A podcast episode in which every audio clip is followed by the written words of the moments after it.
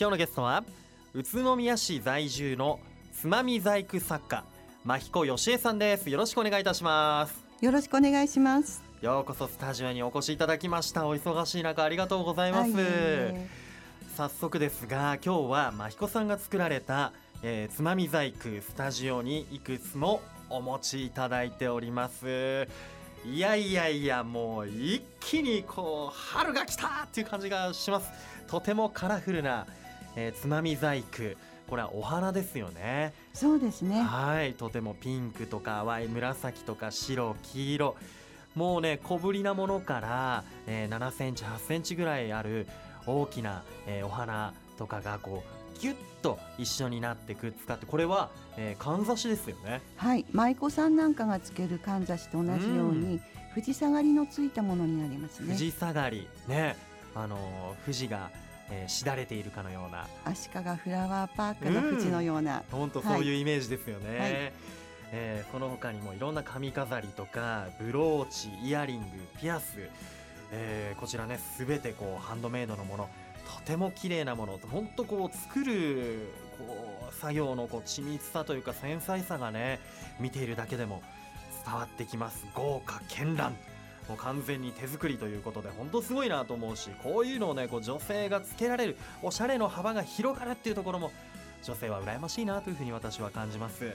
さあつまみ細工を見せていただきながら改めましてこちらつまみ細工とは、えー、一体どういったものなのかここでじゃあ真彦さん教えていただけますか？はい。えっと歴史的には江戸初期を起源として中期にはこれを用いた、えー、あの花串とかかんざし、くす玉なんかがだぶだいぶ大流行したらしいんですね。でそれが NHK の朝のドラマ「はい、朝が来たで」はい、幼少期の女の子がつけていたかんざしがちょっと話題になりましたね。あのくす玉みたいなやつですよね、はい、小さくて、はい、はいはいはいあのー、朝が来ただからはるちゃんだ。ね女優の、はるちゃんの子役時代とか、はい、はるちゃんが、はるちゃん自体もつけてましたね確かね。はい、あそれでまた今えー、ここ栃木のみならず全国各地いや世界でもブームが起きているということなんですよね。そうですね。はい、この津波細工、まあ、江戸時代が起源ということなんですけれども、あのー、真彦さんとつまみ細工の出会いというと、どういったところだったんでしょうか？私が最初につまみ細工をもう見つけたっていうか分かったっていうのは、はい、娘の成人式の時に取り寄せたかんざしでして、うん、それを見て自分でも作りたくなっちゃったんですけれどもそれがきっかけですね。そうなんですね。えでそれからじゃあ作り始めてじゃあ作り始めたの何年ぐらい前なんですか？そうですね。もう10年ちょっとになりますね。10年ちょっと、はい、えでこう作家としてデビューされたのは？同じ時期ぐらい、ね、はいあの1年ぐらい経ってから、はい、あのハンドメイドマルシェにお誘いを受けまして、うん、そこで作家デビューっていう形になったかなと思ってます。うんじゃあそっか10年半ぐらい前に出会って1年後ぐらいに作家デビューをされて、はい、こう誰かに指示をしたとかなんかこう教わったとかってあったんですか？まだその頃は本とかもありませんでしたので、うん、あの作り方がまず分からなかったんですね。であの娘たちの作っ使った七五三のかんざしを取ってありましたので、うん。えそれをちょっと分解しまして そこからあこれは正方形の生地を折りたたんでるんだなっていうのが分かりました、うん、そこからもう試行錯誤でもう自己流です。自己流なんですね、はい、すごい。で、えー、まあ最初に作ったのがやはりこの一輪のお花的なね、はい、ものからスタートして、はい、そういったものができるようになってくるとこう大きなものを作ったりとかこう寄せ集めて、ブーケみたいにしてそれをかんざしにしてっていうことができてくるわけなんですね。そうですね。なるほど。娘さんにも作ってあげたんですか？はい、やっぱり。そうですね、うん、娘に作れたのがあのお嫁入りの時でしてその時にあの披露宴の時に髪飾りをつけたいということでかんざしを2点ほど作りました、うん、あらじゃあそれをつけて娘さんは結婚式で。はい。へえ新たなこうお母さんが作ってくれたかんざしを身につけて新たな門出をこう迎えた。そうですね。いや素敵、はい、やっぱり結婚式場とかでこう司会の方があのー、新婦がつけている髪飾りはあのお母さんが作ったものなんですよみたいな紹介ありましたか？はい。紹介していただきました。本当ですか、はい、うわまた嬉しいですね。娘さんもとびっきり嬉しかったと思いますそういう時ってそうですね。ねやっぱ反応いかがでしたか？はいすごく喜んでくださいまして、うん。周りのお友達からも、うん。私にも作ってくださいと あの式場で声が上がってました。そうでしたか。ねじゃあ作ってあげたいですねそれね。そうですね。うん。お式決まりましたらぜひご連絡ください。ね結婚なさる際はぜひ真彦さんに。ねということなんですね。あの真彦さんはやっぱ昔から手先っていうのは器用だったんでしょうか？はい小さい頃からあの器用な子だとはよく言われてましたね。ん。折り紙とかもだいぶ細かいものも幼少期の頃から作ってまして、うん。あの幼稚園の先生から「あなたはすごく器用ね」って言われた記憶があります。へえそうなんだ。やっぱりこうじゃあ夏休みのこう図画工作とかも得意でしたね。そうですね。弟の分までしっかりやってました。嘘 いいお姉さんだな。ねまたこう色使いとかやっぱこういったものセンスが問われると思うんですがそういったものもやはりこう身につけて幼少期から身につけてらっしゃった。はいあの実家が実はあの塗装業をやってましてへで色見本っていうのがカラー見本ですねペンキの色見本、えそれがたくさん置いてあったんですね。でそれを見るのが楽しくて、え色をそれで覚えたっていうのがあるかなって思ってます。だってやっぱりこう作品を見ていてもいろんなお花が敷き詰められていますけれどもやっぱ配色の妙といいますか配色がまた素敵ですもんね。あありがとうございます、はいそういったもう天性のセンスがあって生まれているものだなと思いますけれどもこのつまみ細工のじゃあ魅力というとどういったところでしょうか、まず針も糸も使わない、うん。あの簡単な単純作業で作れるっていうことですね。そうかこれ、はい使ってないんですね糸とか。糸でキュッて縛ってるわけじゃないんですね。はい。あのボンドとか、はい。糊とか、ええ。そういったもので接着して作ります。へえ。そうやって。なるほど。やっぱり生のお花とかこう道端に咲いているお花とかを見るとあこのお花つまみ細工でこうやったら作れるかなとかやっぱり考えちゃいます、考えますね。花屋さんではええ。立ち止まってしまって、えしばらくその場を動けない時があります。え、やっぱりこの花びらはこうこるといいのかなみたいな。そうですね。えーはい。考えやっぱつまみ細工作家あるあるなんじゃないかなと思いますけれども そんなつまみ細工が今本当にね女性を中心にもう大ブーム人気を集めているんですよね。あのつまみ細工にチャレンジしたいって方どんな方多いんでしょうか？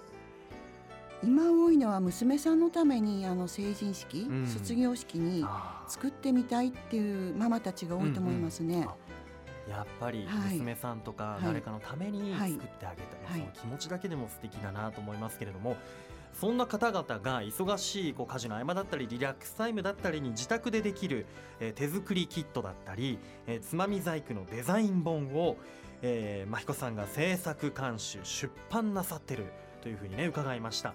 今日も目の前に、えー本をお持ちいただきましたがこちらですね、えーフェリシモ出版の、えークチュリエこちらは、えー手作りキット通信販売の雑誌なんですけれどもこちらでもつまみ細工部門堂々の第1位。第1位がもう真彦先生が作られたこのキットということなんですよ。そして、えーこちら、えー四季折々に咲かせるつまみ細工の花50デザイン、えー、真彦よしえさんからの贈り物とこれもうページが125ページもありますよ。こちらの本にはいろんなデザインが載ってるんですね。作り方とか。すごいフルカラーですね。はいそうですね。ええ。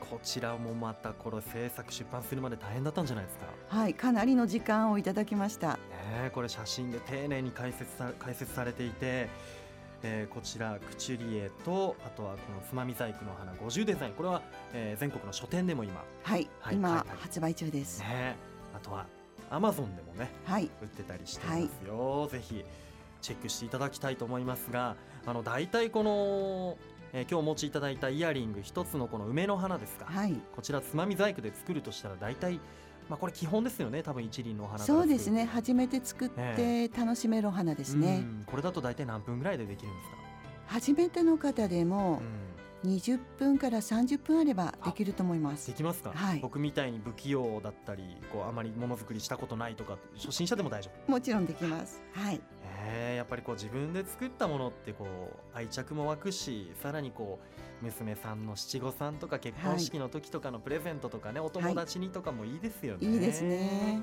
いやーぜひこれ皆さん、えーデザイン本もそうですしあとはこのクチュリエですね。手作りキットが載ってます。こちらも、えーぜひ手に取って本屋さんに手に取って見てみてください。つまみ細工。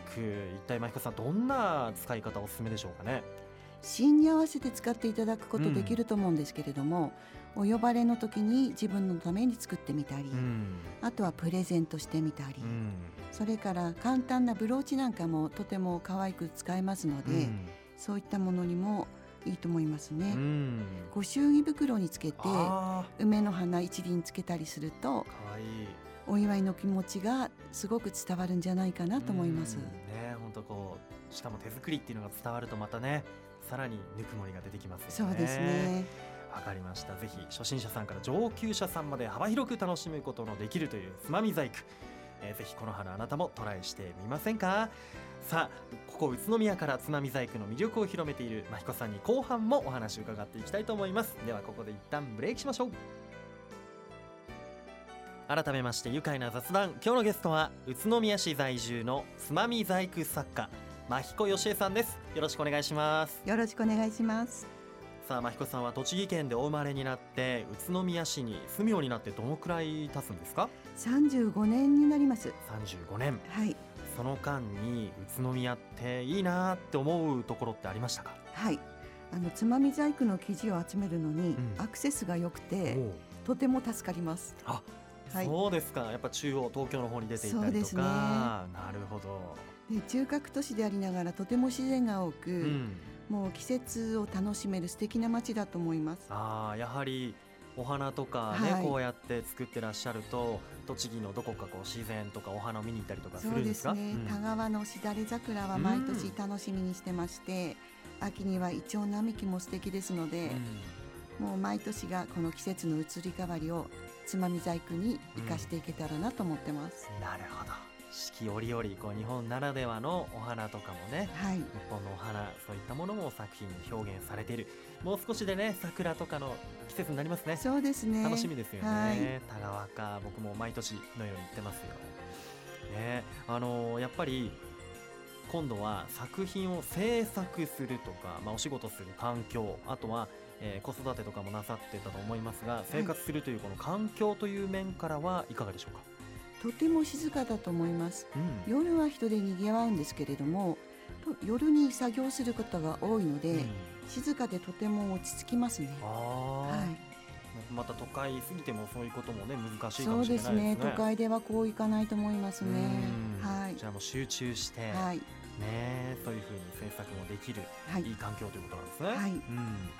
それ以外にはこう子育てとかだとどうですかね？子育てとかあとはい普段の生活とかでは。でここのところあのうん。娘が出産を控えていた時期ありまして、もうすでに出産したんですけれども、ね今曲中にもお話ありましたけれども、12日にはい。お生まれになった。はい。お孫さんが誕生。しました。おめでとうございます。ありがとうございます。いやーおばあちゃんになおばあちゃんになりました。もうお姉さんって感じですけどね。全然おばあちゃんというお孫さんがいるようには見えませんけれどもはいおめでとうございます。ありがとうございます。えーじゃあそのマタニティの時に、はい、散歩をよく一緒にしまして、えで田川の遊歩道を歩いてみたり、えうん。細い路地裏を入ってお店を発見したり、はい。本当に環境がいいなと思いましたね。ああやっぱ歩くと。新たな発見ありますね。ありますか、はい、へえやっぱねこう目線も変わりますよね、普段はこう車ばっかり乗ってたりするとね。ね本当小さなお店発見したり、うん。こんなところに雑貨屋さんあったんだねなんて見てみたり。うん、うん。はい、新しくこのお店できた今度来ようねとか、うん。歩いても楽しい宇都宮です。おまさに。歩いて愉快だ、はい。宇都宮。宇都宮ですね。いやなんでしょうん。いややっぱりそうやってお散歩したりとか普段宇都宮のこう自然とかを見に行ったりして目にしたものが作品作りにも生かされるとはい、いうところもあるんでしょうね。さあ、えー現在真彦さんは宇都宮に住みながらも全国各地でワークショップ開いているそうですね。はい、ワークショップどこ行きましたか？えー、っと大阪梅田に呼ばれてそっちまで、はい、行きました。はい。やっぱその向こうで主催者がいてその方が、えー、真彦さんぜひ来てみたいな感じそうですね、うん、はい。で阪急梅田というところでワークショップさせていただいたんですけれども、実はその時に宇都宮の方が大阪までワークショップに来てくださいまして。わざわざ、はい、すごい。だってそうかそういうねそうですね。まあもう、はい、せっかく真彦先生に教えてもらえるなら大阪までも行くよって言って、はい、帰りの新幹線とか一緒だったりするんじゃないですか？だったかもしれないですね。ね、いやでも宇都宮でもワークショップなさってますよね、はいあと宇都宮高等学校でも7月にワークショップを男子男子校なんですけどね。